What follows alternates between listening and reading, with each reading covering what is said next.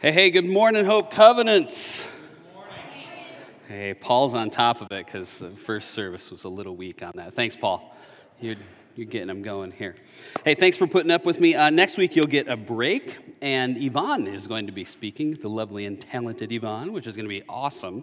Um, I, am going to have to listen to the recording because I'll be speaking at a men's retreat in Montana. So if you think of me this week, please pray uh, for that because those events are fun, but they are also um, feel like a battle sometimes in a in a way to kind of fight for the hearts of the, the men who are showing up is the sense that we have. So uh, please be praying for that. Um, I am really grateful, again, to be able to be here and love to get back into the rhythm of, of preaching regularly. And one of the things that I know about me when I speak or teach is that I really have to kind of speak from where I think the Holy Spirit is taking us in the, uh, any given moment. Like sometimes we lay out a sermon series and it just makes sense to keep going on it, which is really fun and good and, and helpful for, by the way, the rest of the team who don't have to wait till the last second till I figure out what I'm going to say.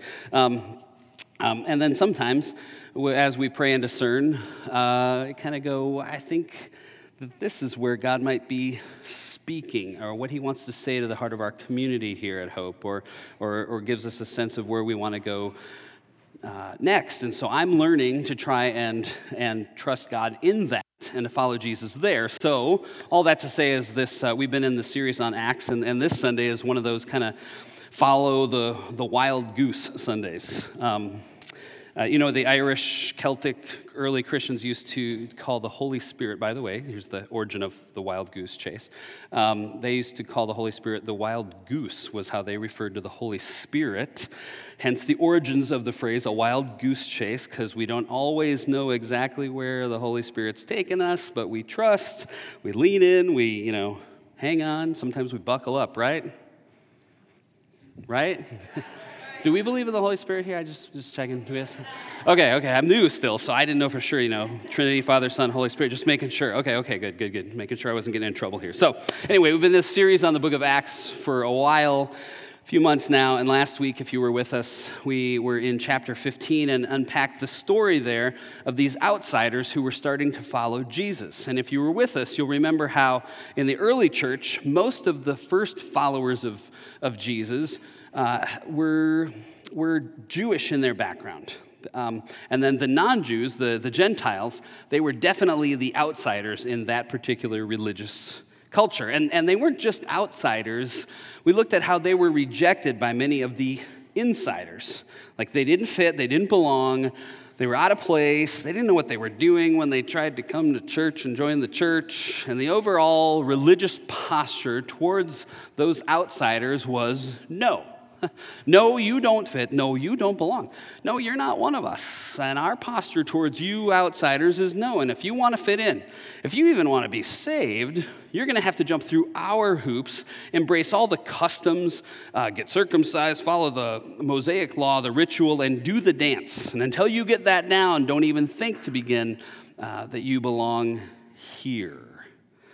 And then in Acts 15, where we went to into that situation, the leaders of the early church, they stand up to counter that message. To, to, to, to welcome the outsiders, to affirm them, to offer this giant yes, yes, you fit, yes, you belong, yes, you are one of us. God makes no distinction between us and them. In fact, there is no us and them, yes. And the question posed to us, which I first heard from my friend and pastor Dave Johnson, was this how big would the yes have to be to counter a no that you've heard all your life? Right? Because they had heard this giant no all their life. So, how big would the yes have to be? And then at the end of the message, I asked us to consider in our context how big would our yes need to be in order to counter the no the outsiders in our world have heard all their life? Like, how far would we need to go in order to extend to them the love of Jesus and the amazing grace of God? And if you were with us, I, I, asked you to take a card that we had left out there, and on one side, write down the name of a group of folks that were outsiders. And, and then, then on the other side, uh, a person's name, an individual name, and to carry that with you this week. So pull out your cards, and we're going to all read those out loud now. Just kidding, just kidding. Ooh, that wasn't that funny. I'm not that funny. Okay, well, let's tell the truth here. All right. Um, but, but um, so anyway, that's where we were coming off the tail end of that.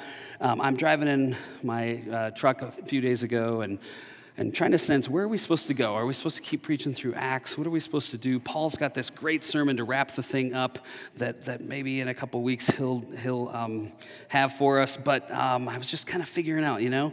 Um, and there were a couple of parables that surfaced in my heart. And, and part of this was that the church leaders in that day that stood up, one of them was James. And James was kind of a you know, pretty strict sort of dude. And, and some people even believe that he kind of l- learned from the Pharisees of the Jewish faith. So he was more uh, toward that. So the Pharisees probably thought he was going to side with them and be all rigid.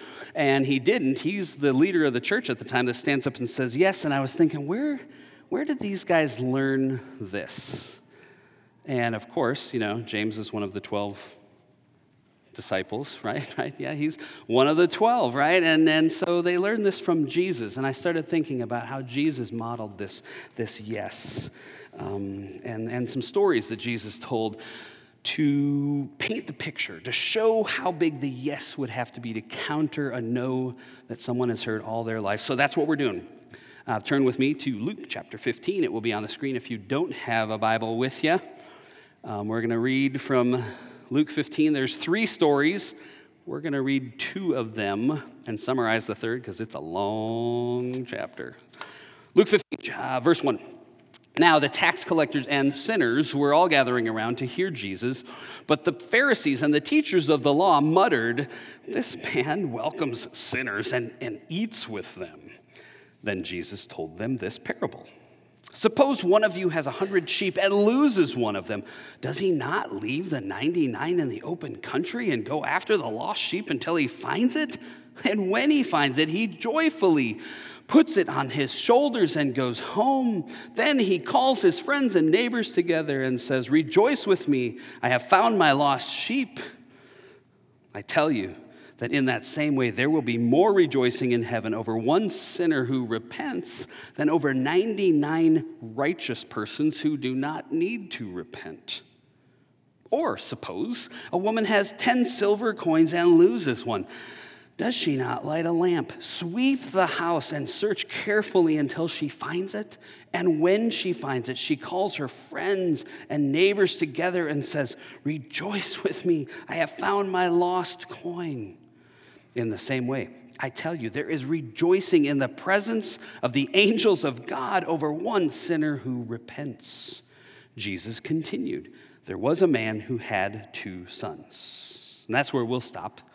Um, and I'll summarize that one. This story, Jesus, many of you have probably heard this story that we often call the prodigal son, and I love to tell that story. I mean, it's a beautiful story. There's a younger son who gets rebellious and he takes his share of the inheritance, he moves away, and he blows the whole thing. He ends up feeding pigs and realizes, What have I done? And he comes to his senses and he comes back home hoping that his father might maybe let him come back.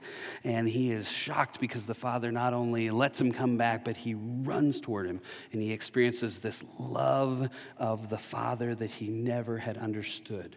And usually, what happens is, you know, we skip these first two stories that I just read because, you know, we preachers, we want to get to that home run hitter, the prodigal son, right?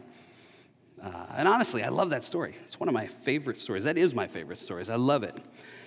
Um, because it is. It's this wonderful story. It's a story of God, right? A, a, a, a wayward son and a loving father, a waiting father but according to Jesus in this chapter here, God's not just a waiting father. He's also like a desperate mother who, having lost a coin, lights a lamp, sweeps the house, searches carefully until she finds it. But it's not coins that God cares about, God cares about people. Uh, we have a God who moves heaven and earth to find people. And when he does, he rejoices. he rejoices like, like, like a shepherd, like a shepherd because God is also like a shepherd who had a sheep that wandered off, and when he finds it, he lays it on his shoulders, carries it all the way home. Three stories that we might be familiar with. They describe who God is and what he's like. They even tend to sound like cute little bedtime stories to tell to our kids, right? But there is more going on here in these parables than simply that, than simply a nice little lamb or a coin that gets lost or a rebellious kid that, you know, wandered off. Because behind the scenes of Jesus' life, in these parables, while Jesus is telling these stories, a storm was brewing. Tensions were rising, suspicions were growing about Jesus. And instead of playing nice to pacify his critics, Jesus goes and tells these stories in front of the Pharisees and uh, the sinners at the same time. Which made things worse, like more tense. Like, these aren't sweet little bedtime stories that we tell our kids about a coin that got lost and a sheep that wandered away. Um, no, no, no. More is going on than that. Look back at verse 1. It says, The tax collectors and sinners were all gathering around to hear Jesus. But the Pharisees and the teachers of the law muttered, This man welcomes sinners and eats with them. See, Jesus already has this track record of hanging out with people that the religious crowd is unhappy with, people that they have that no posture toward. Earlier in Luke, we hear them complain Jesus doesn't just preach at the sinners. The real problem is that Jesus accepts these people. It's like he's saying yes to these rejects, these, these sinners, and he eats with them, which, you know, to us, we're like, well, whatever, big deal. But in that culture, back then, to eat with someone meant that you treated them as an equal. In that culture, you didn't extend table fellowship to someone un- unless you accepted them as friends. And apparently, Jesus does this before they get their act cleaned up. And that was also a real problem in the eyes of the religious elite. It irritated them that Jesus acted this way. And, and their complaint would have been hey, listen, if Jesus was really the Son of God, he would know what kind of people were around him and he wouldn't touch them with a 10 foot pole. And not only is he touching them, he's welcoming them and he's eating with them. See, because Jesus was building a community, a faith based community, where those who had been on the outside were now on the inside, and it was making the Pharisees furious. I mean, these Pharisees, the religious elite back then, they spent a lot of energy uh, on their rules in order to kind of build this wall between them and the very people to whom they were supposed to offer faith and hope. But Jesus was busy breaking those walls down. And that's the context in which Jesus tells these stories, which also gives these three stories a little bit more of an edge. Like, yeah, they're not random little feel good, lost and found stories about a cute little lamb or a cold coin that rolled away or a rebellious kid. This is actually, these stories are an explanation of why Jesus does what he does. It's about his yes, it's about his turning outsiders into insiders. See, because there's something more going on here. Like the Pharisees didn't get it. But God is the kind of God who actually cares about lost sheep, lost coins, lost kids, which is precisely what Jesus is getting at. Like, like, like, here's a question that Jesus is asking the religious elite through these stories. I could hear Jesus saying, if God is the kind of God that cares about and relentlessly pursues lost sheep, lost kids, lost coins, then Pharisees, religious leaders, why don't you? I mean, Jesus, because, you know, he's a rabbi and grew up in the culture, he could even understand why they are mad about what he does.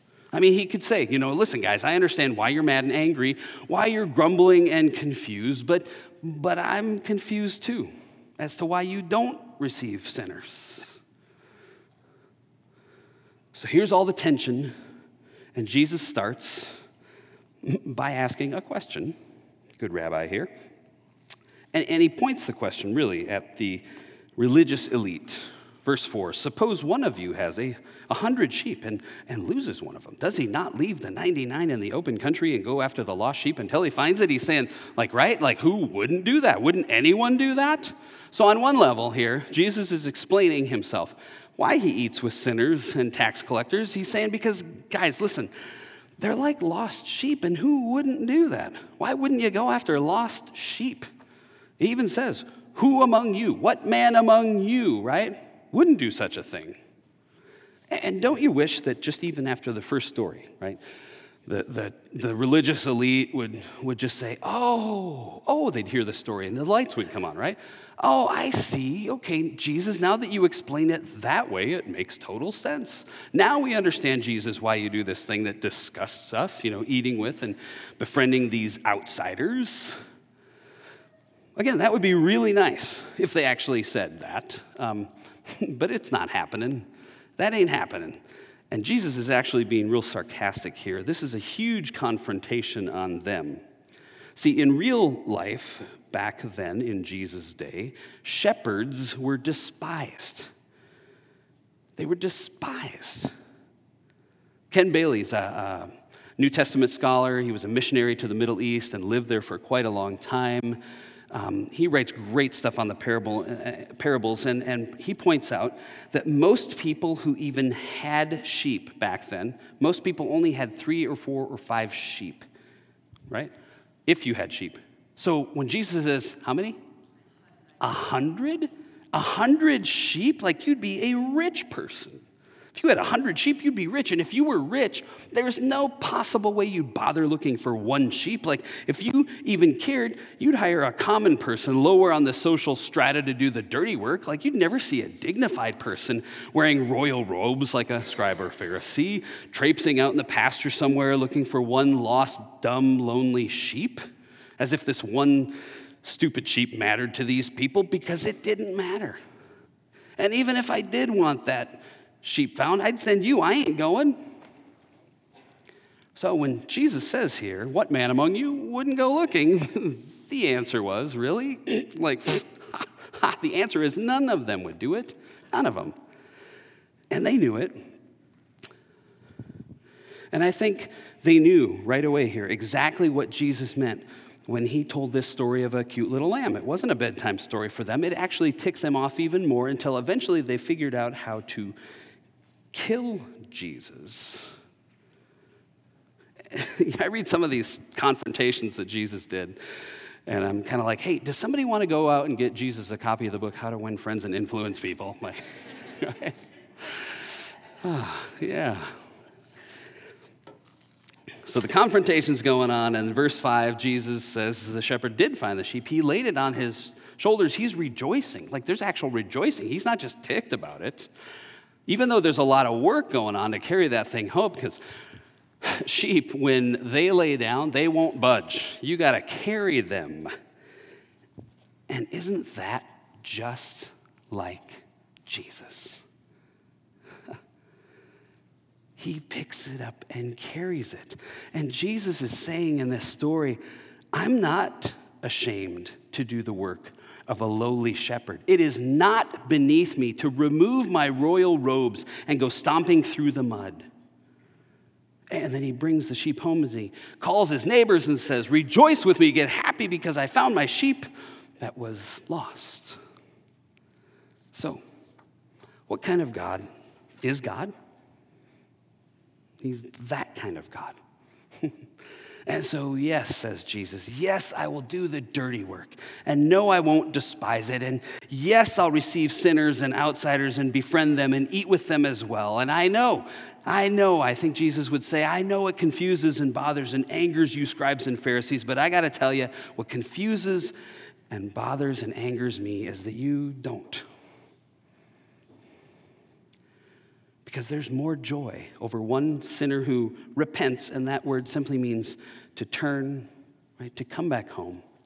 More joy over that than there is over 99 people who never need repentance, or since we all do, they think they don't. Friends, hear me. I think that the reason that people like this, like the Pharisees, don't get grace is because they don't know they need it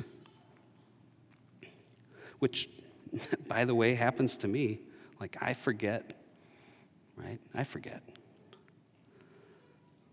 And then, without taking a breath, after that first story there, Jesus turns his attention to a story about a woman who had 10 coins. Now, everybody would have likely understood that this was probably her life savings that was going to provide for her for the rest of her life, and she loses one of those coins. So the coin is lost, and Jesus asks the same question What woman wouldn't do this? And again, little interesting side note here, because in each of these stories, um, God's he's talking about what God is like. You know, Jesus identifies with the shepherd in the first one, and in this story, he's the woman, which you talk about like a radical viewpoint that would have been unheard of in those days. Like just just saying. Okay, back to the story here. Okay. Um, this woman realizes one of her 10 coins is missing, and she's so frantic about it that that she says, uh, that Jesus says she lights her lamp in the middle of the day. She's using precious oil that costs money, and she frantically sweeps her house and looks carefully until she finds the coin.